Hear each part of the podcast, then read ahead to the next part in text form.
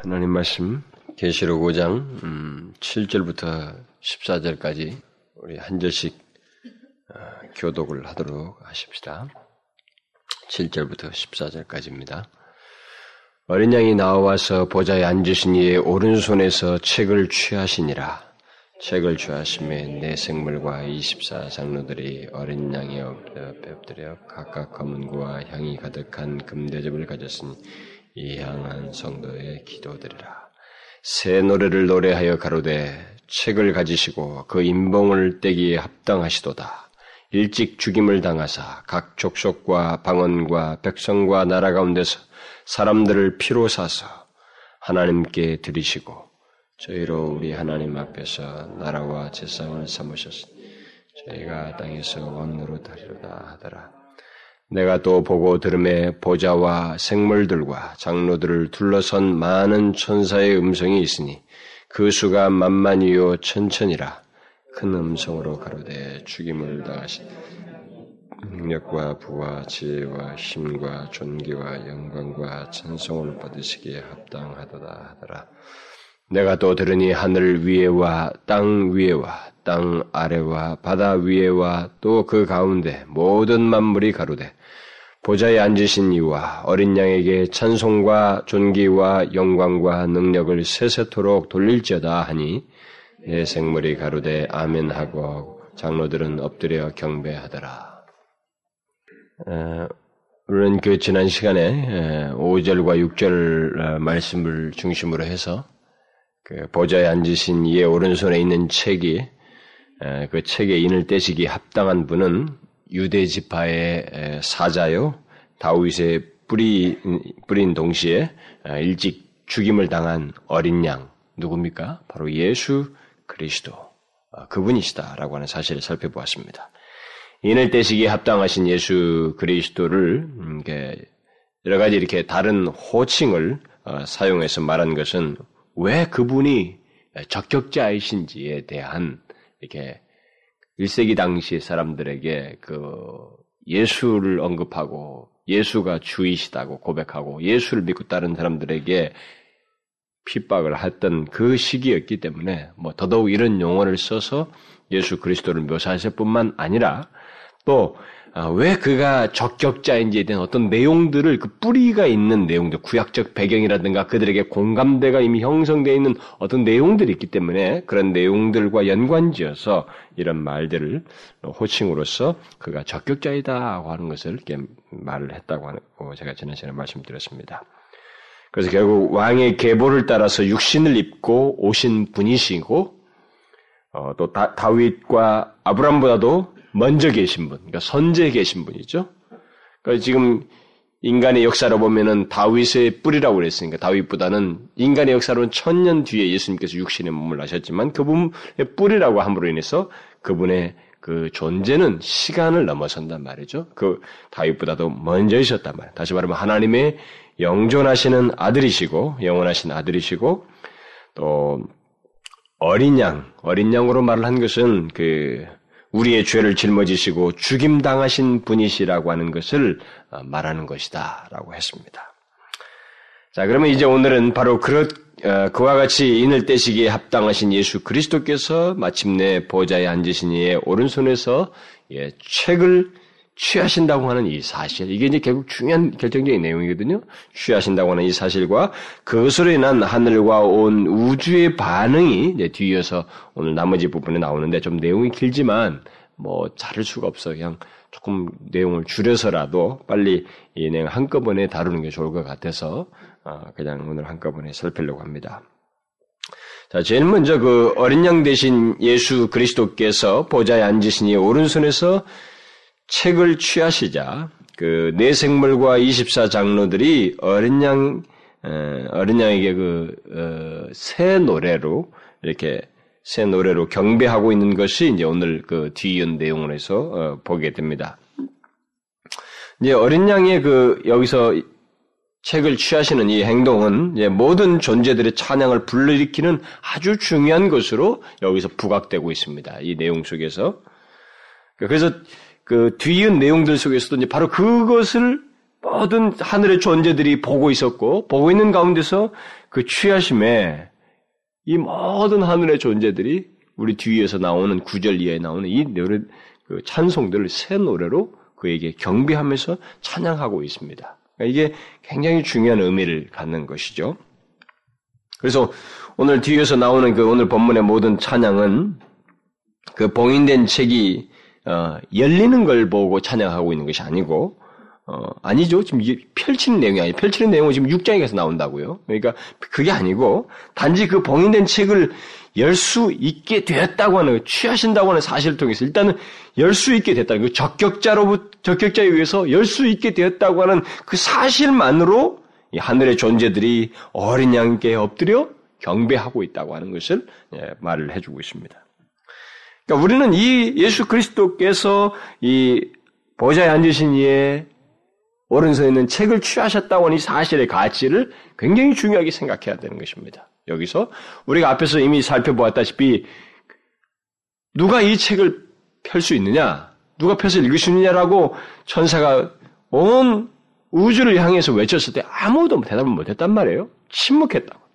그러니까 아무도 적격자가 없었단 말이에요. 근데 그런 사실의 배경 속에서 유일한 적격자이신 예수 그리스도, 그가 육신을 입고 오셨고 죄를 짊어지셨고 그러면서 동시에 하나님이신 그분만이 적격자이신데 그분이 그 적격자가 있어서 취하신다고 하는 이 사실, 바로 이것이 이제 아, 결국은 구원의 역사를 이렇게 진행하지 펼쳐 보이시는 구원의 역사가 다 담겨져 있는 그 내용인데 그것이 결정적으로 이제 모든 것이 진행되며 어, 이 역사 속에서 성취될 것이라고 하는 그것을 확실하게 나타내주는 하나의 상징적인 그 내용이죠. 이제 이 취하심으로써. 그러니까 이런 중요한 가치 때문에, 어, 앞에서는 없다는 사실로 인해서 절망스러워했고, 또 사도 요한이 그것 때문에 크게 울었는데, 이제는 취하신다고 하는 이 사실로 인해서 천상의 존재들이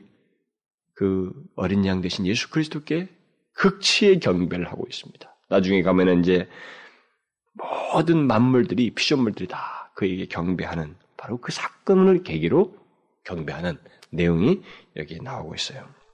아, 그런데 이제 먼저 그, 이 취하신 사실로 인해서, 그, 이 내생물과 이십사 장로들이 어린 양께 엎드려서 이제 검은 고를 가지고 이제 결국 뒤에서 나오는 새 노래를 찬양을 했는데 그 찬양하기 위해서 이들이 금, 아니, 검은 고를 가지고 있다라고 하는 사실을 말을 해주고 있습니다. 이 검은 고로 번역된 것은 뭐 우리나라의 그 악기인 꼭 그 검은 고를 상상할 필요는 없습니다. 어, 적절하게 번역할 수 있는 게 없으니까. 이것은 하나님을 찬양하는 어떤 악기를 그냥 어, 나타내는 것이에요. 그 적절하게 번역할 만한 것이 없어요. 근데 그것을 상징적으로 이렇게 나타낸 것이고. 그리고 이제 에, 그들이 각각 그 향이 가득한 금대접을 동시에 가졌다고 어, 말을 하고 있습니다. 이제 그 취하신 것으로 인해서 찬양을 하는 이들인데 여기서 이제 악기를 하나 가지고 있다고 하는 거, 악기를 가지고 있다고 하는 사실과 함께 각각 그 향이 가득한 금대접을 가지고 있다라고 이렇게 기록을 해주고 있습니다. 그런데 여기서 이제 그 설명을 덧붙이고 있잖아요. 근데 그 금대접에 그 가득한 향은 바로 성도들의 기도이다. 성도의 기도들이다 이렇게 말하고 있습니다. 우리는 여기서 어린 양이 책을 취하신 것으로 인해서 내생물과 이십사 장로들이 어린 양 앞에 엎드려서 검은 고를 가지고 일종의 어떤 악기를 가지고 구절 이하에서 말한 것 같이 새 노래로 노래했다라고 하는 것에 대해서는 자연스럽습니다. 이해가 잘 돼요. 그런데 그 사이에 왜 금대접에 금대접에 가득한 어떤 향, 다시 말하면 성도의 기도를 왜 여기 덧붙였을까? 이게 여기서 조금 의문스럽습니다. 그렇잖아요? 이게 뭔가 문맥 속에서 어린 양이 그 책을 취하신 것으로 인해서 감격스러운 찬양을 하고 있는데 그 찬양의 내용이 전말에 말이죠. 검은 고와 뒤은 바로 새노래 찬양했다라고 가사가 연이어 딱 나오면 좋겠는데 그 사이에 이 성도의 기도가 담겨져 있는 그걸 상징하고 금대접이 가득한 향을 성도의 기도가 담긴 이 대접을 지금 이들이 가지고 있다고 하는 것을 지금 여기서 묘사를 해주고 있어요. 이게 왜, 왜 어떻게 해서 갑자기 이런 내용이 여기 나왔을까 중간에 좀 우리에게 좀 의문이 가는 거죠. 문맥이 이렇게 쉽게 와닿지 않습니다. 왜 봉인된 책을 취하시고 이렇게 엎드려서 경배할 때 성도들의 기도가 담긴 금대접을 이들이 가지고 있었을까? 우리는 일반적으로 이 말, 이 말에 대해서 우리는 잘 알고 있습니다. 이, 이, 이것은 그 기도에 대한 언급을 할 때마다 많은 사람들에게 해석되어지는 본문이고 많이 인용되는 본문이기 때문에 그래서 일반적으로 금대접에 담긴 향, 그 성도의 기도는 하나님께 다 들려진다. 우리의 기도는 하나님께 이렇게 그 금대접이 담겨서 들려지는 것처럼 올려진다라고 하는 그런 의미로서 이 말을 이해하면서 그렇게 그냥 일반적으로 인용을 하고 있습니다. 사실 그건 사실입니다. 여기서 성도들의 기도가 다 하나님께 이렇게 들려진다고 하는 그 사실을 이 본문은 기초적으로 의미하고 있습니다. 그런데 더 중요한 것은 이 문맥이에요. 문맥에서 왜 성도들의 기도가 이 내생물과 이십사 장로가 봉인의 책을 취하시는 그 어린 양, 어린 양께 경배할 때 이것이 여기서 그들이 가지고 있는 것으로 나와 있느냐라고 하는 이것은 바로 성도들의 기도가 예. 지금 이 찬양을 하면서 임, 책을 취하신 것이 결국 역사가, 구속의, 구원의 역사가 진행되는 것과 관련되어 있거든요. 근데 여기에는 하나님의 백성들의 구원과, 구원도 있지만 이 세상에 대한 심판도 병행돼서 나타나는 키가 다 담겨져 있는 것입니다.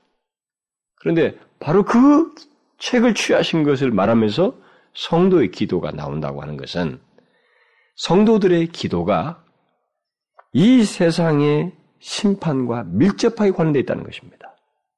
무슨 말인지 알겠어요? 성도들의 기도가 회개치 아니하고 하나님을 적대하고 하나님을 믿는 자들을 모욕하고 핍박하는 이 세상의 심판과 밀접하게 관련되어 있다는 사실이에요.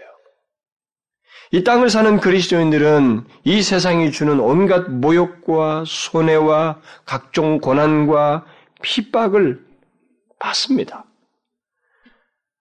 뭐, 예수 믿는다는 얘기만 안 하면은, 이, 그렇게 한 벌 꺾고 말이죠. 상대를 무시하고 두를 이유가 없는데도, 예수 믿는다는 것 때문에 사람들이 무시하고, 일 세기 당시는 말도 못했습니다.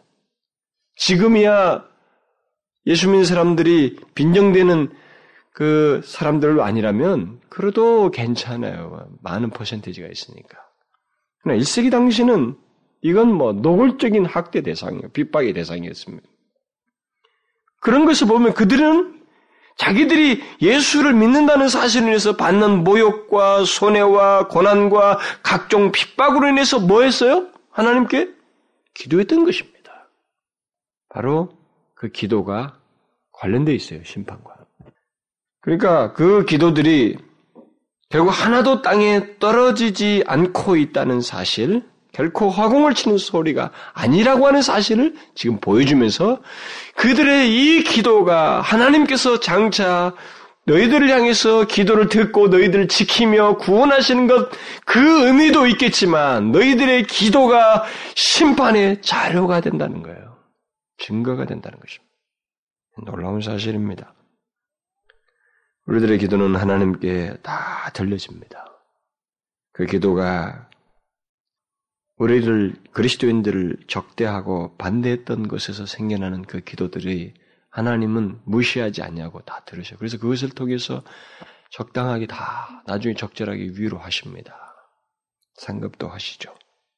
그러나 하나님은 그 기도를 심판하는데 큰 자료로 삼으시고 일종의 촉진제가 되는 거예요. 세상을 심판하는데 큰 힘이 된다는 것입니다. 그들의 기도가, 성도들의 기도가. 이런 것을 보게 되면 하나님의 심판은 결코 일방적이지 않습니다. 절대 편향적이지 않아요. 하나님의 심판은 대단히 객관적입니다. 나중에 하나님께서 천, 이 모든 천지와 우주 모든 역사를 창조하셨던 것처럼 심판을 하실 때에 그때 세상을 종말을 하실 때, 심판을 하실 때 그리스도를 믿지 않냐고 거부한 자들에게서 심판을 하실 때의 심판은 대단히 그들의 입장에서 보면 납득할 수 없고 가혹하다고 생각할 정도의 돌이킬 수 없는 영원한 형편으로 내려가, 내려가죠. 심판으로 내려갑니다. 떨어집니다. 그런 것에 대해서 이의를 제기할 수 있겠지만 이의를 제기할 수 없는 설명들이 여러 가지 자료들이 다 주님께서 하나님께 제시하십니다. 우리가 이미 성경에 말이 나왔죠. 너희들이 뭐 로마서 같은 거 보면 감사치도 않냐고, 너희들에게 모든 허락된 것 생명을 주시니가 누구인지도 기억지 않냐고, 너희 마음대로 네 정욕을 쓰고 죄를 지었고 죄를 마음대로 해서 죄에 대해서도 하나도 죄는 다 너에게 네 너에게 다 돌아간다는 거죠. 죄의 삭시 사망이라고 하는 것을 심지어 맛보게 할 뿐만 아니라 또 적극적인 내용 속에서는 증거들이 제시돼요. 그 뭐냐면 성도들이 기도한 내용이 중요한 자료가 되는 것입니다. 핍박했던 그리고 조롱했던 그 모든 것으로 인해서 성도들의 기도하잖아요. 이것이 자료가 되어서 그들을 심판하신다는 것입니다. 하나님은 증거도 없이 무작위로 심판을 행하시는 분이 아니시라는 것입니다. 하나님의 심판은 수많은 성도들이 겪는 고난과 그 가운데서 하나님께 드린 기도라고 하는 분명한 증거를 가지고 행하신다. 각 사람의 죄의 싹을 따라서 하시지만 또 이런 적극적인 자료를 사용하신다는 것입니다. 성도들의 기도는 그래서 하나님의 심판을 실현하는데 하나의 자료가 될 뿐만 아니라 결국은 촉진제가 돼요. 일종의. 그것을 우리가 알아야 됩니다. 이건 엄청난 사실입니다. 하나님이 하나도 우리의 기도를 화공을 치게 하지 않는다는 것을 보여주면서 그것이 심판을 행하는데 일종의 힘을 실어주는 내용이 된다고 하는 것을 말을 해주고 있습니다. 우리는 이 사실을 알고 살아야 됩니다. 그리스도인들이 지상에서는 분명히 경멸도 당할 수 있고 무시도 당할 수 있고 핍박도 당할 수 있습니다. 뭐 우리 가정에서도 내가 예수 믿는다 그러면 싫어할 사람들이 생겨나요. 성경이 말했잖아요. 내가 평화를 주러 온 게 화평을 주러 온 게 아니라 검을 주러 왔노라. 가정이 깨질 수 있다는 거예요. 한 사람이 다 예수 안 믿던 사람이 한 사람이 딱 예수 믿으면서 깨질 수 있다는 거예요. 그러면서 이 깨지는 관계에 있어서 이 사람이 얼마나 큰 고난을 겪습니까? 물론 가장 좋은 방법은 그 사람을 통해서 온 가정이 속히 구원받는 일이죠. 그러나 깨진단 말이에요. 그러면서 수, 굉장한 고난을 겪는다고. 예수 믿는다는 사실 때문에 지상에서 그리스도인들은 경멸을 많이 당합니다. 그것 때문에 또 무시를 당하고 멸시를 많이 당하죠. 그러나 주님은 이 환상을 보여주시면서 한 가지 우리에게 중요한 위로를 하시고 있어요.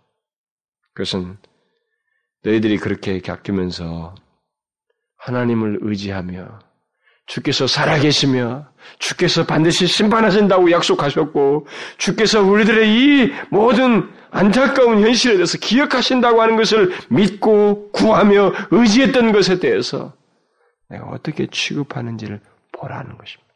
환상을 통해서. 어떻게 취급해요? 하나도 빠트림 없이 다 듣고 있습니다. 담고 있어요. 이 상징적인 환상입니다. 이 환상이기 때문에 이 그림을 통해서 우리에게 아주 명확한 개념을 시청각 자료를 사용해서 개념 전달을 하듯이 전달하고 있는 거예요. 그의, 그가 다 그것을 담으시고 기억하신다는 것입니다. 그리고 그것의 가치가 얼마나 놀라운지 보라는 거예요. 성도들의 기도는 하늘에서 지극히 귀하게 여겨지고 모두 하나님께 상달된다고 하는 사실을 말해주고 있습니다. 그래서 금대접이에요. 금대접. 금대접이 바로 그것을 의미하는 것입니다. 대접의 향을 담아서 드린다고 하는 것은 구약의 예배 행위를 연상시키는 것인데 그리스도인의 기도가 그처럼 하나님께 직접 드리는 아주 귀한 재물과 같다는 것입니다. 예배 행위요 재물과도 같다는 것입니다. 여러분 그리스도인들이 이 땅에 살면서 아, 기도하는 그 내용의 핵심, 여러분, 그 우리들이 기도하는 내용의 핵심이 뭡니까? 살면서 우리가 하나님을 향해서 그 기도하는 기도의 내용의 핵심이 뭡니까? 결국은 이 이렇게 대접받을 만한 어떤 내용이에요. 그게 뭡니까? 핵심적인 내용은 주기도문에 나와야죠. 하나님, 나라가 속히 임하게 해주십시오. 뜻이 하늘에서 이룬 것처럼 땅에서 이루어지게 해주십시오. 하나님 말씀하셨잖아요. 그것이 이루어지게 해주십시오. 내가 이 세상에서 예수를 믿는 것이 틀리지 않다고 하는 것을 하나님의 나라가 임하시면서 주님이 역사하시고 있다고 하는 것을 보이심으로써 하나님의 뜻이 하늘에서 원했던 것이 그대로 여기서 시행된다고 하는 것을 보이셔서 드러내심으로 나타내 주십시오. 그거 아닙니까? 핵심적인 게 그렇잖아요, 결국. 우리가 개인적인 고난을 겪고 있으면, 개인적인, 개인이 당하고 있지만, 어떤 고난을 겪지만, 그런 가운데서 말하고 있는 핵심의 내용이 바로 그거 아니에요. 우리가 뭐, 나라의 맙시오, 이 말을, 문장을 쓴다는 게 아니라, 바로 그런 어떤 믿음으로 그 내용에 해당되는 것이 결국 우리들의 기도의 핵심적인 정신이 아니냐, 이 말이에요. 그런데 바로 그런 기도를 하나님께서 귀하게 여기신다는 것입니다. 그리고 동시에 회개치 아니하는 이 세상에 대해서 심판을 하는 자료로 삼으신다는 것입니다. 우리는 우리의 기도를 귀하게 여기시는 그 하나님이 계시다고 하는 사실, 그리고 그가 이것을 귀하게 사용하신다고 하는 이 사실을, 이 그것을 보여주는 이 하늘 환상을 잊지 말아야 됩니다. 그래서 우리가 하나님 앞에 기도하는 것이 얼마나 중요한지, 음? 이런 부분에서 이 세대를 놓고, 여러분 보십시오. 역사를 놓게 보면 기독교를 심하게 탄압했던 그 역사들이 있었습니다. 그때 우리나라도 일제 당시에도 그랬고, 뭐 심지어 그 유교 전쟁 때도 그랬습니다. 유교 전쟁 때도 이렇게 남한 이렇게 장부 정부했을 때도 막 크리스찬들은 먼저 오면은 종교 지도자부터 잡는 거예요. 그리고 예수를 믿는 이 종교를 가진 사람부터 잡았습니다. 막 일제 때나 뭐 유교 때나 마찬가지였어요. 근데 그때마다 그들의 기도가 뭐였어요?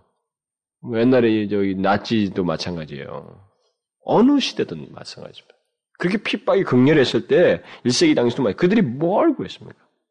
그들이 다 그걸 구했다고요. 하나님 나라가 임하시기 원하는 거예요. 하나님의 통치가 행해지고 있다고 하는 것을 분명히 보이시기를 간절히 구하는 사람들이 많았습니다. 그게 다, 그래서 어떻게 돼요?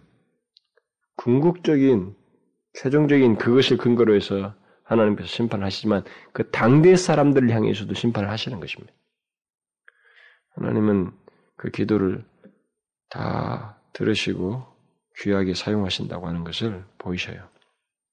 지금껏 고난받는 모든 그리스도인들 또 순교자들의 기도를 그렇게 하셨고, 현재 우리들의 기도도 그렇게 귀하게 여기신다고 하는 것을 여러분 잊지 말아야 됩니다. 특히 우리 그리스도인들은 우리 자신들이 이 땅에서 취급받는 것과 정반대의 대접이, 사실상 우리가 지금 못 봐서 그렇지 이 환상이 보여준 것은 하늘에서 우리가 이 세상에 받는 대접하고는 전혀 다른 상반되는 반대의 대접이 하늘에서 있다고 하는 사실을 잊지 말아야 됩니다. 무슨 말인지 알겠어요? 여러분과 저희가 이 세상에서 예수 믿는 것 때문에 받는 대접과 정반대의 대우가 하늘에서 있다고 하는 것을 잊지 말아야 됩니다. 보셔요. 어떻게 해요? 일 세기 성도들이 지금 고난 가운데 있었잖아요. 근데 그들의 기도가 지금 어떻게 대접받고 있습니까? 하나님께서 굉장히 귀히 여기시고 있어요. 그러니까 우리가 지금도 똑같은 일이 생기고 있는 것입니다. 그걸 이 환상을 통해서 보여주고 있는 거예요. 그런 면에서 우리는 고난 가운데서도 변절하지 아니하고, 그걸 가지고 하나님 앞에 나아가고 주님을 의지하고, 하나님 나라가 임하시옵소서, 주의 말씀이 신실하다고 하는 것을 드러내시옵소서라고 구하는 것을 잊지 말아야 돼요. 이 세대로 하여금 하나님의 살아계심을 알게 하시옵소서. 그 기도는 귀하게 여겨지는 것입니다. 자, 그러면 이제 그 보좌에 앉으신 이 오른손에서 어린 양이 책을 취하신 그것으로 인해, 취하신 것으로 인한 그 하늘과 땅의 모든 존재들, 모든 피조물이 어떻게 반응하는지, 네, 그것을 살펴보도록 하십시다. 거기 보면 구 절부터 십사 절은 그 세 개의 송령, 세 개의 찬송이 나오고 있습니다. 여러분 잘 보시면은 세 개의 찬송으로 나눠져 있어요. 예, 그, 나오고 있는데, 어, 그런데 그 세 개의 찬송은 어, 각각 그 부르는 자가 조금씩 다른 다르게 좀 묘사되고 있습니다. 하늘에서부터 이렇게 저, 하늘에 하늘로부터 전 우주로 확산되는 내용을 띄고 있습니다. 그래서 구 절과 십 절은 네 생물과 이십사 장로들의 찬송으로 나오고 있고, 십일 절과 십이 절은 셀 수 없이 많은 천사들의 찬송으로 언급되고 있고, 십삼 절과 십사 절은 온 우주의 모든 존재가, 모든 만물이 찬송하는 것으로 나오고 있습니다. 그리고 마지막에 이제 내생물의 아멘과 이십사 장로의 그 경배가 마지막 장면으로 나오고 있어요. 먼저 이 첫 번째 그 어린 양께 대한 그 찬송, 그 첫 번째 어린 양께 대한 그 이 내생물과 이십사 장로의 그 찬송을 우리가 봅시다. 거기 보면은 구 절과 십 절에서 어린 양께 그 이 내생물과 이십사 장로가 새 노래를 어, 노래하며 이제 가로되 뭐라고 찬송을 봅시다. 책을 가지시고 그 인봉을 떼기에 합당하시도다. 일찍 죽임을 당하사 각 족속과 방언과 백성과 나라 가운데서 사람들을 피로 사사 하나님께 드리시고 저희로 우리 하나님 앞에서 나라와 제사장을 삼으셨으니 저희가 땅에서 왕노릇 하리로다. 이게 찬송이에요. 전상의 존재들의 찬송입니다. 먼저 우리는 이 내생물과 이십사 장로들이 그 봉인된 책을 취하신 어린 양께 노래하고 있는데 그것을 지금 새 노래라고 하고 있다고 하는 것을 먼저 우리가 염두에 둘 필요가 있겠네요. 어, 사실 그, 어, 뒤이은 그 천, 그 천군 천사의 그 찬양은, 찬, 찬양은 그 일종의 앞에 지금 내생물과 이십사 장로가 부른 이 찬송과 일종의 교창이라고 할 수가 있습니다. 이게 번갈아서 하는 찬송이라고 말할 수가 있어요. 네, 그, 그러니까 새 노래의 연장선상이라고 보면 됩니다. 그런데 이 천상의 존재들이 어린 양께 경배하며 부른 노래를 새 노래라고 하고 있다고 하는 것이 여기서는 좀 특이할 만하죠. 우리가 좀 설명할 필요가 있어요. 어, 노래 앞에 붙인 여기 새라고 하는, 새로운이라고 하는 이 말은 시간상의 새 것이 아닙니다. 사람들이 무슨 천상의 존재들에게 또 새롭다는 말은 또 무슨 말이냐. 이 사람들은 뭐 옛날에는 그 뭐 헌, 무슨 이렇게 뭐 오래전 낡은 잔을 불렀단 말인가. 뭐 이렇게 그런 의미가 사람들 가질 수 있는데 여기 새로운이라고 하는 것은 시간상의 새 것이 아닙니다. 뭐 옛것과 비교해서 새로운 것을 말하는 것이 아니고 질적인 새로움을 얘기하는 것입니다. 헬라 단어의 새로운이라는 단어는 의미가 그렇게 다른 단어가 있는데 바로 질적인 의미의 새로움을 나타내는 일종의 신선함이라고 번역하는 그 새로운 단어, 새로운이라는 의미를 여기서 사용하고 있습니다.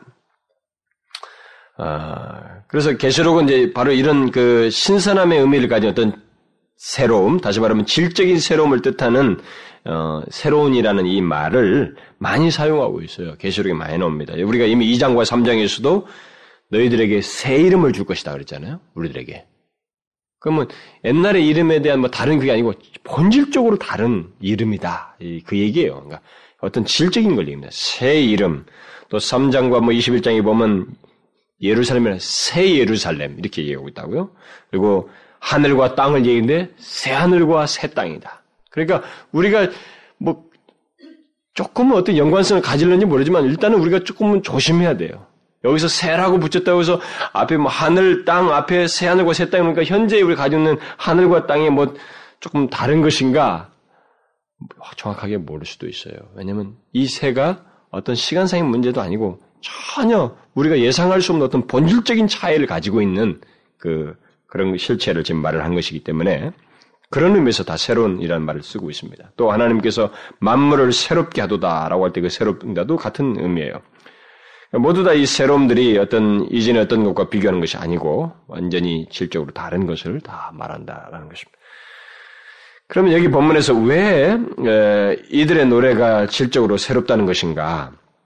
그것은 이 새 노래가 책을 가지시고 인봉을 떼시기에 합당하시더라고 하는 말로서 시작하는 것을 보게 될 때, 바로 어린 양의 이 죽임당하심을 통해서 그가 구속사의 죽으심으로써 죄를 사하시는 그 사람들을 죄에서 구원하시는 이 구속사역을 통해서 상황을 완전히 새롭게 하셨기 때문에 새로운 상황에 대한 새로운 필요 그것에 대해서 새 찬송이라고 말하는 거예요. 본질적인 차이를 그렇게 묘사를 하고 있는 거예요. 그래서 우리가 제가 여러분들에게도 그 예수 그리스도의 십자가 사건을 설명하면서 여러 차례 얘기했지만 많은 사람들이 우리가 익숙하게 알고 있는 예수 그리스도의 십자가의 이 죽으심의 이 구속 사역에 대해서 그냥 개인적으로만 자꾸 생각하니까 내가 예수 그리스도의 십자가에 죽으셔서 내가 구원받았다 이 사실만 생각하니까 이것에 대해서 그 가치를 너무 희소시켜서 우리가 생각하고 있습니다만 그렇지 않아요. 이 계시록을 놓고 보면은 예수 그리스도의 이 대속의 사역은 십자가의 죽으심, 이 구속 사역은 하나님께서 영원에 계신 가운데서 시간과 공간을 창조하시고 모든 우주를 창조하시고 역사라고 하는 이 시간의 흐름이 있는 이 존재하는 이 역사 우주 있잖아요. 영원 이후의 모든 것에 가장 중요하고 결정적인 것은 예수 그리스도의 십자가 사건이에요. 아시겠습니까? 이것이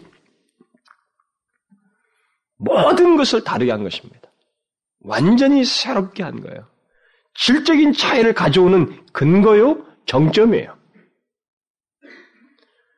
그래서 지금 그걸 얘기하는 것입니다. 여기 지금 내생물과 이십사 장로의 노래가 새 노래인 것은 예수 그리스도께서 죽으시고 부활 승천하심으로 모든 것을 새롭게 하심으로써 결국 새 시대를 여셨기 때문에 그렇게 새 노래다 이렇게 말하는 것입니다. 그러니까 이십사 장로와 아니, 저기 내생물은 바로 그것에 근거해서 새 노래라 이렇게 말을 하고 있는 거예요. 그래서 새 시대를 여는 그 우주적인 큰 일, 아니 유일한 일인 그 예수 그리스도의 죽으심과 부활 승천으로 인해서 어, 새롭게 찬양을 부르지 않을 수 없게 되었다라는 의미에서 새로운 찬송입니다. 새로운 노래.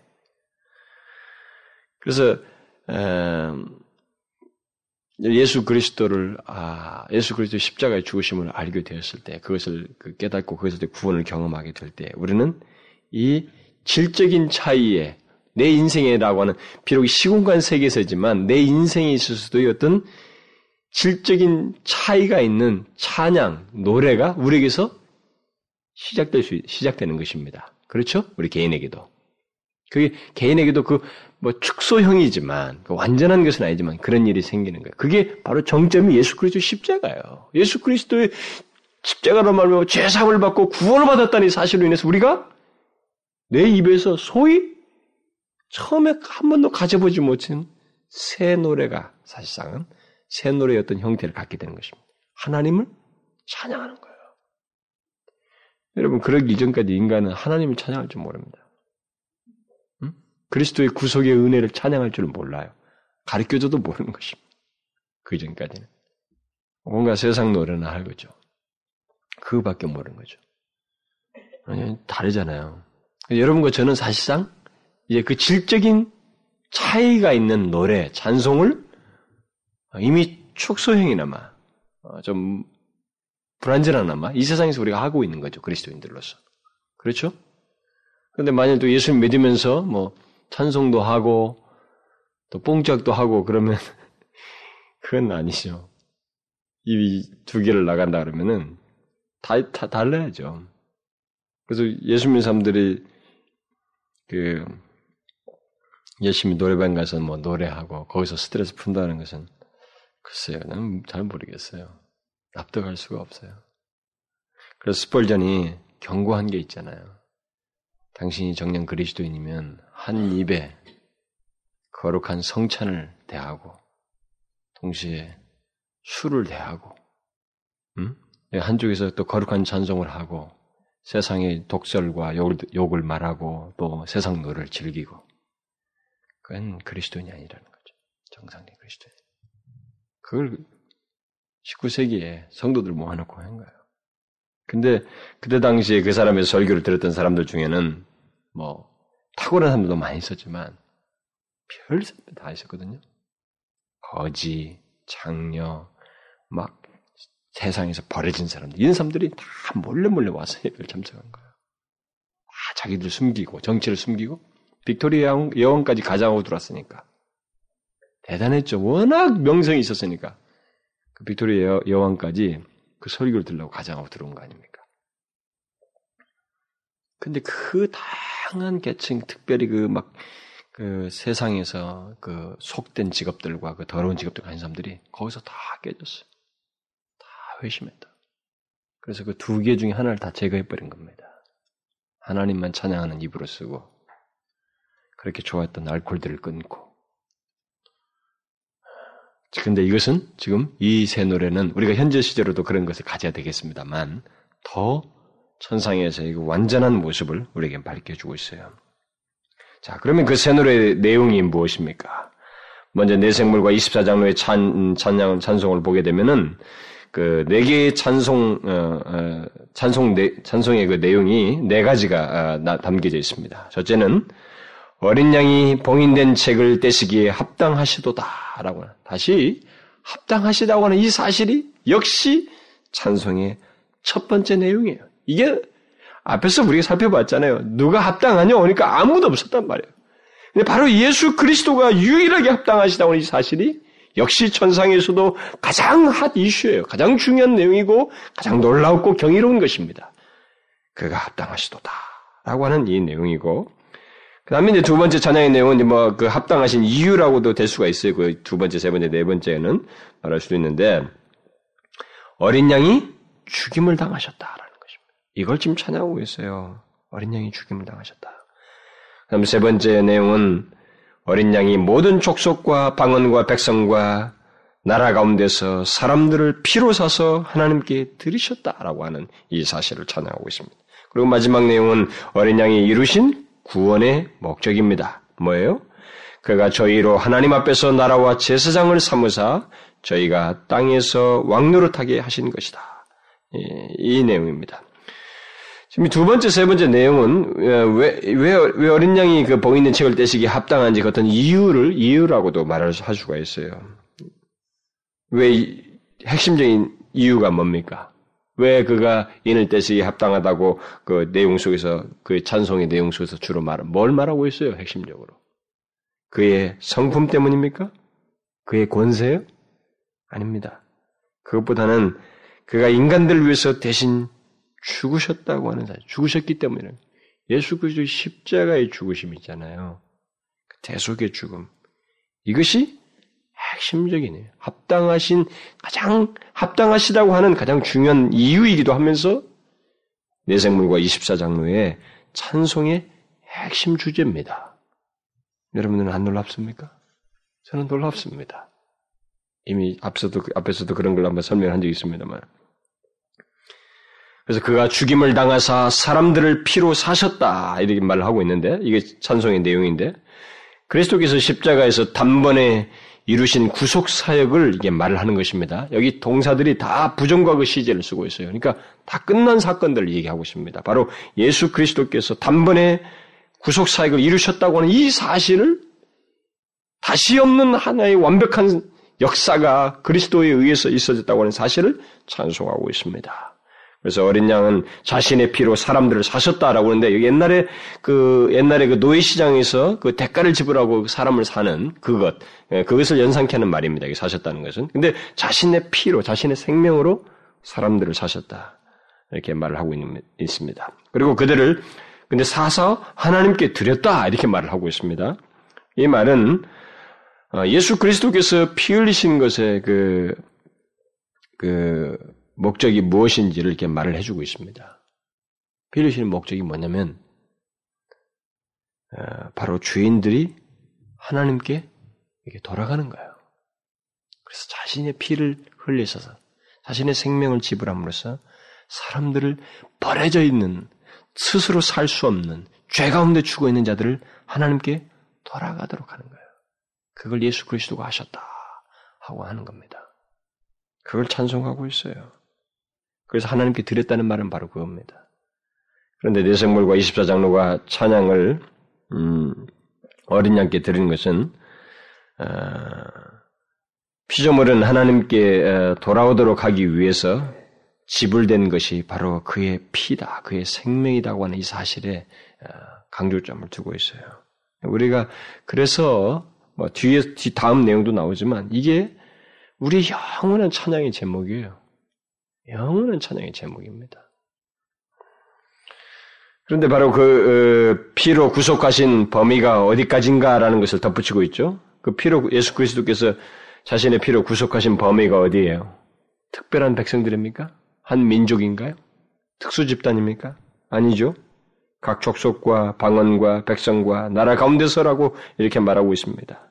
그러니까 그리스도의 구속의 범위가 어떤 특정한 나라나 집단이 아니라 우주적이라고 하는 겁니다. 그래서 모든 종족을 막론하고 다 그리스도께 돌아오고 있는 거예요, 지금. 그리고 장차 완성될 하나님 나라에서는 그 다 모든 종족에서 돌아온 사람들로 섞여 있는 것입니다. 그리고 그 내생물과 이십사 장로는 그 각 족속과 방언과 백성, 나라 가운데서 구속받은 자들을 어린 양이 나라와 제사장으로 삼으신 것을 덧붙여서 찬양을 하고 있습니다. 하나님의 백성들은 지금 이 땅에서부터 제사장의 왕권을 가지고 있다. 왕권을 가지고 있습니다. 그러나 이미 우리가 그 일곱 교회를 살피면서 언급을 했습니다만 새하늘과 새 땅에서 제사장의 왕권을 그리스도인들이 누리게 됩니다. 여기 어, 나라와 제사장인데 이 왕은 그 동격으로 해석하면 돼요. 어, 그래서 다른 것이 아니라 그 제사장의 나라라고 출애굽기에서 말한 것의 어떤 같은 내용이라고 이해하면 됩니다.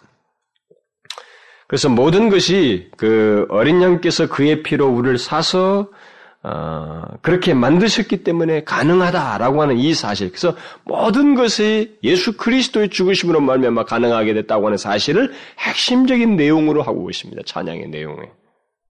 그리고 제사장의 나라에 속한 사람들은 다 또 그리스도의 피로 산바된 자들만 들어와 있는 것이죠. 그래서 모든 것을 가능케 하신 그 어린 양, 유일하게 하실 수 있는 그 어린 양을 인하여서 내 생물이 내 생물과 이십사 장로가 새 노래로 찬송을 하고 있습니다. 자, 이 같은 새 노래에 대해서 이제 그 뒤은 그 교창이 나오는데, 그러니까 반응이 또 다른 교창이 나오는데 거기 보면 수없이 많은 천군과 전사들이 뒤이어서 이제 교창으로 찬송을 하고 있습니다. 요한은 여기서 셀 수 없이 많은 천군과 천사들이 찬송으로 화답하고 있는 것을 이제 보았다 이렇게 말하고 있습니다. 그래서 내가 들으니 이렇게 말하지 않고 먼저 내가 또 보고 이렇게 말하죠. 먼저 본 것을 얘기합니다. 찬송하라고 본 거예요. 그리고 들은 것입니다. 보고 들음에 보좌와 생물들과 장로들을 둘러선 많은 천사의 음성이 있으니 그 수가 만만이요 전천이라.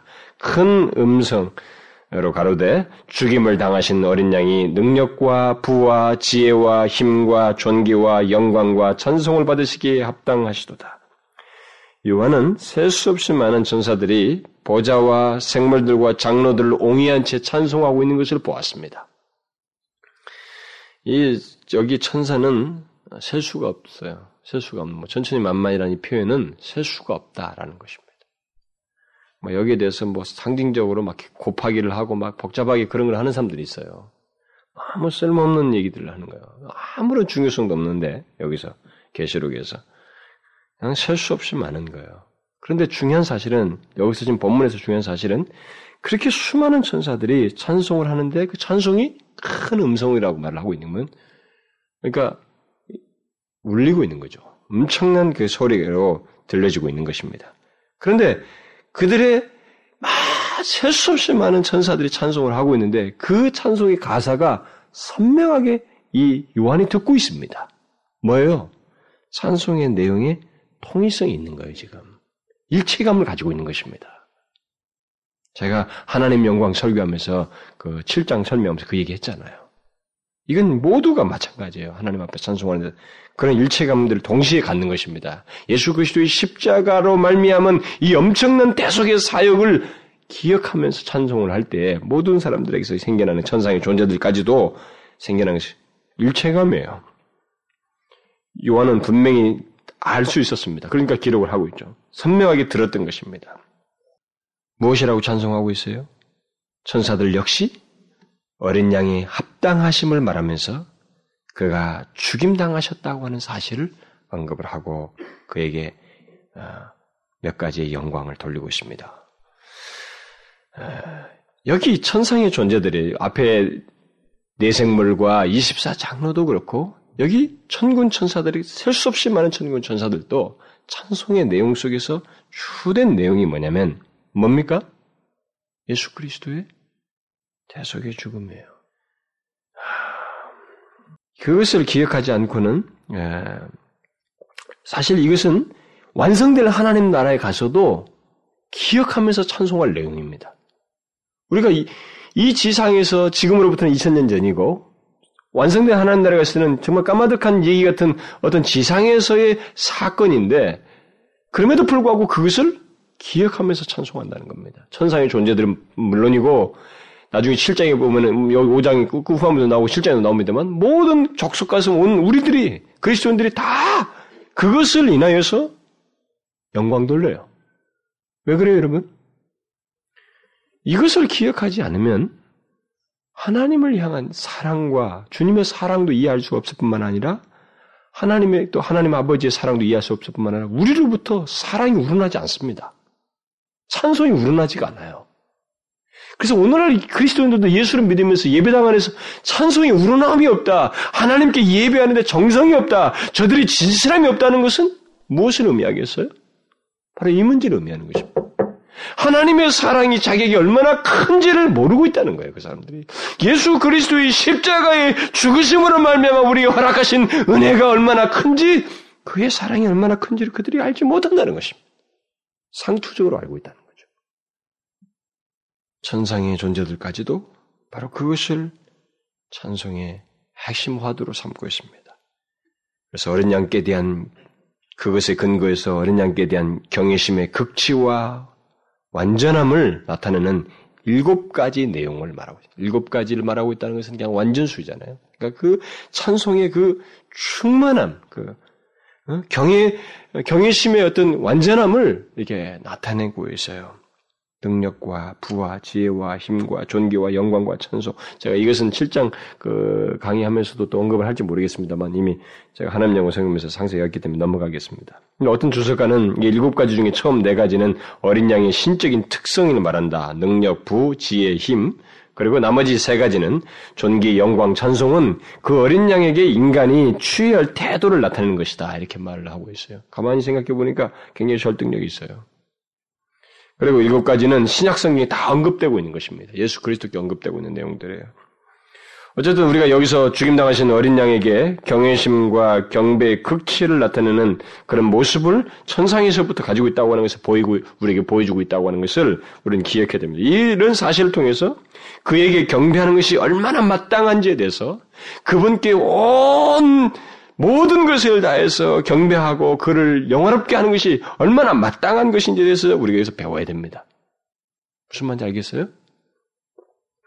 어린 양께, 그러면서 반대로 어린 양께 경배하지 않는 것이 예수 그리스도께, 그리고 예수 그리스도로 허락하신 하나님 아버지께 경배하지 않는 것이 과연 어떨 것인지를 우리가 상상을 해봐야 됩니다. 무슨 말인지 알겠어요? 천상의 존재들까지 완전한 극치의 찬양을 하고 있어요. 그렇게 하지 않을 수가 없다는 것입니다. 그런 면에서 우리가 우리의 찬양이 어떠한지도 생각해 봐야 될 뿐만 아니라 어린 양께 경배하지 않는 것이 과연 어떤, 어떤 것을 의미하는지 잘 생각해 봐야죠. 이 세대가. 그것은 엄청난 겁니다. 그래서 심판은 공정해요. 그리스도께 영광 돌리지 않냐고 찬양치 않냐고 감사치 않냐는 자들에 대해 심판이 하나님께서 내려지는 것은 공정한 것입니다. 그래서 우리는 이 땅에서부터 이 사실을 알고 주님께 찬양을 돌린 사람이 되어야 됩니다. 마땅한 것입니다. 그리고 결코 수동적이지 않아요. 아시겠죠? 하나님께 그리스도께 돌리는 찬송은 결코 수동적이지 않습니다. 본문은 그런 인상을 일체 보여주고 있지 않습니다. 자, 이제 마지막 찬송을 살펴보면 이 세 번째 찬송은 만물이 함께 찬양하고 있다는 것이 특징입니다. 내가 또 들으니 하늘 위에와 땅 위에와 땅 아래와 바다 위에와 또 그 가운데 모든 만물이 가로되 보좌에 앉으신 이와 어린 양에게 찬송과 존귀와 영광과 능력을 세세토록 돌릴지어다 하니 내 생물이 가로되 아멘하고 장로들은 엎드려 경배하니라. 요한은 만물이 찬송하게 되었다. 만물이 찬송하여 가로되 이렇게 이렇게 했다 이렇게 해도 되는데 그 앞에다가 잔뜩 수식어를 붙이고 있어요. 그 말을 똑같은 의미를 담고 있는 수식어를 구분화해서 쓰고 있습니다. 하늘과 땅, 땅 아래, 바다 등을 언급하면서 그 가운데 있는 모든 바로 이걸 이렇게 말을 하면서 그들이 모든 만물이 주님께 찬양했다. 아니 이제 어린 양과 보좌에 앉으신 이에게 찬양을 했다. 이렇게 말하고 있습니다. 결국 이렇게 그 표현을 한 것은 결국 강조적인 의미죠. 그러니까 하나도 빠짐없이 모든 존재들이 다 찬양했다. 이 말이에요. 예외가 없습니다. 여러분, 그 멸망받을 사람들도 찬양할까요? 안 할까요? 일단은 해야 돼요. 그들은 하게 됩니다. 다. 시인하게 돼요. 그가 주시구나. 우리가 이 세상에 살면서 입방아를 놓고 함부로 말을 했던 뭐 예수 하나님이란 그 단어에 해당되는 그 존재가 이렇구나라고 하는 사실로 그들은 두려움에 압도당하면서 인정합니다. 영광받기에 합당하신 분이시라는 것을 시인하게 되는 거예요. 모든 존재, 우리가 저기 로마서 팔 장에서 보는 것처럼 모든 피조물까지 새롭게 되는 날을 기다린다고 그랬잖아요. 다 참여하는 것입니다. 모든 존재들이 웅대한 찬양에 참여한다고 하는 사실을 이렇게 강조적으로 말해주고 있어요. 그래서 각 존재들이 각자의 위치와 기능에 있어서 완전한 조화를 이루어서 보좌에 앉으신 이 곧 만물의 창조주와 죽임당하신 어린 양께 찬양을 한다는 것입니다. 여기, 여기에는 합당하시도다라는 말이 없어요. 이 세 번째 찬송에는. 왜요?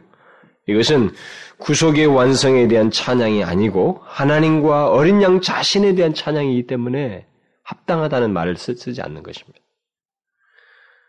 어쨌든 이처럼 모든 만물이 하나님과 어린 양께 그 찬양하는 것은 장차 종말의 끝에 있게 될 것입니다. 모든 존재가 예외 없이 빠짐없이 다 하는 일은 종말의 끝에 있을 일이에요. 새 창조와 구원이 완전히 성취되 선치되는 그 끝날에 그때 모든 것이 다 통일되어서 하나가 되어서 그에게 찬양을 이렇게 하게 될 것입니다. 아, 엄청난 일입니다. 여러분들이 우리가 지금 상상의 날개를 펴도 이것은 다 그려지지도 않고 되지도 않아요.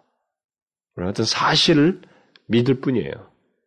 근데 이것은 엄청난 일입니다. 여러분 지금까지 존재했던 사람만 하면 한 군데 모아놓는다고 생각해 보세요. 그것만 해도 엄청난 일. 우리가 상상만 해보아도 이 세상에 살다가 살다가 죽 죽은 사람들만 다 한 군데 모아놓는다고 해도 엄청난 일이에요. 만약에 우리나라 이 한 나라만 이, 남한이라고 하는 이 땅에 한 나라 사람들만 한 지역에 모아놓는다고 해도 이것은 엄청난 사건이에요. 엄청난 일입니다. 여러분 상상해 보십시오. 이것은 가히 상상할 수 없는 일이에요, 진짜. 아, 엄청난 일입니다. 근데 그게 통일되어서 조화롭게 이 세상에 살았던 모든 그리스도인들이 천상의 존재들과 선두가 되어서 보좌에 앉으신 이와 어린 양께 영광과 경배를 돌리고 있습니다. 이 환상을 보여주는 것입니다. 일 세기 성도들에게. 로마의 핍박 아래서 고난당하고 있는 그들에게 이 환상을 보여주는 거예요. 오늘은 이 찬송이 어떻게 흘러왔는지 잘 알고 있죠? 사 장과 오 장에서 사 장 팔 절에서 내 생물의 내 생물이 처음 찬양을 시작했습니다. 그런데 이제 이 찬양의 끝마무리에 찬양을 종결짓는 아멘을 바로 내 생물이 하고 있습니다. 그렇죠? 내 생물이 하고 있어요. 거기에 따라서 이십사 장로가 이제 엎드려 경배하는 것으로 모든 것이 끝나고 있습니다. 근데 엎드려 경배할 때 이때는 특정적으로 누구에게 경배했다라고 말하고 있지 않았어요. 어린 양인지 뭐 성부 하나님인지 말하고 있지 않습니다. 왜? 하나님과 어린 양이 동일한 지위에 계시기 때문에 그렇습니다. 동일하게 찬양받기에 합당하시기 때문에 그렇게 그것을 마지막 여운으로 남겨놓고 있어요. 자, 여러분 이 같은 환상을 왜 보여줬어요? 다시 한번 결론을 맺읍시다. 제가 몇 차례 언급을 했습니다만 왜 사, 오 장, 사 장과 오 장이라고 하는 이 하늘 환상을 왜 일 세기 성도들에게 보여주고 있습니까? 이런 상, 환상 속에서 많은 상징적인 내용들을 왜 일 세기 성도들에게 보여주고 있다고 그랬어요? 주님의 의도가 뭡니까? 이 하늘 환상은 바로 장차 이루어질 천상의 교회, 그리스도인들이 속한 천상의 교회의 실제를 보여주는 것입니다. 이건 뭡니까? 이것을 안다고 하는 것은 뭐예요? 이 세상에 사는 것에 대해서 가장 확실한 답을 하나 가지고 사는 거예요.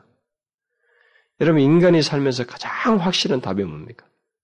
예를 들어서 뭐, 암에 걸려서 죽을 사람한테 가장 확실한 답을 하나 준단 말이겠어요. 당신은 살 수 있습니다. 그거 아니에요. 생명에 대한 보장 아닙니까? 바로 그거예요. 이 세상에서 분명히 죽을 것 같아. 너무 핍박도 심하고, 예수 믿다가, 예수 믿다는 사실 때문에 내가 너무 죽을 것 같다고. 그리고 쓰러질 것 같고, 견디지 못할 것 같아. 근데, 그 그리스도인들 향해서 가장 확실한 생명을 보여주는 거죠. 너의 영원한 생명의 소속을 보여주는 거예요. 하늘에 속한 것을. 바로 천상의 교회에 속한 자, 바로 그리스도인들로 거기에 포함되어 있는 그 천상의 실제를 보여줘요. 그리고 거기에 핵심이 되시는 주가 되신 예수 그리스도를 보여주는 거예요. 네가 믿는 예수 그리스도가 바로 거기에 주로 계신다, 주인으로 계시다고 하는 것을 보여주는 것입니다. 그걸 통해서 그 완성될 교회, 반드시 그렇게 존재하게 될 교회가 있음을 알고 우리 그리스도인들이 그 완성될 교회에 참여할 자인 것을 알고 이 땅에서 이기는 자로 살아라는 것입니다. 어떤 시련이 있든 그것은 너희들에게 다 지나가는 구름이라는 거예요. 구름이에요, 여러분. 지나가는 구름이라는 것입니다. 요동하지 말라는 것입니다. 이기는 자의 삶을 살라는 것입니다. 주님은 새 창조의 실제가 무엇인지를 보여주고 있습니다. 여러분, 여러분과 저는 새 창조의 어떤 하나의 그런 내용들이죠. 새 피조물이니까. 근데 새 창조의 완성이 무엇인지 지금 보여주고 있는 거예요. 근데 그, 그러면서 그 새 창조의 실제, 완성된 실제가 뭔지를 보여줌으로써 소망 가운데서 여러분 나중에 이제 이 사 장과 오 장, 오 장의 병행적으로 살펴볼 내용이 계시록 끝장이에요. 이십일 장과 이십이 장. 모든 것이 다 완성되는 내용이 있잖아요. 그 내용이 이거 사 장과 오 장에 대한 확대 설명이라고 보면 됩니다. 그걸 미리 보여주고 있는 거예요, 지금. 일세기 성도들에게. 그러니까 고난 가운데 있는 요동하고 유혹받고 힘들어가면서 예수를 믿는 게 오라 마라, 이렇게 믿어도 돼, 저렇게 믿는데 갈등하고 있는 그들에게 이 답을 보여주면서 뭐라는 거예요? 네가 옳다는 것입니다. 너가 주인이라는 것입니다. 창조주 어린 양 되신 예수 그리스도의 역사의 주관자이신 그를 믿는 너가 주체라는 것입니다. 네가 옳다는 거예요. 너는 이기는 자의 삶을 살라는 것입니다. 흔들리지 말라는 거예요. 너를 아무리 죽이네 살리네 해도 그것은 너의 결정적인 것은 흔들지 못한다는 것입니다. 그래서 성경 예수님께서 말씀하셨잖아요.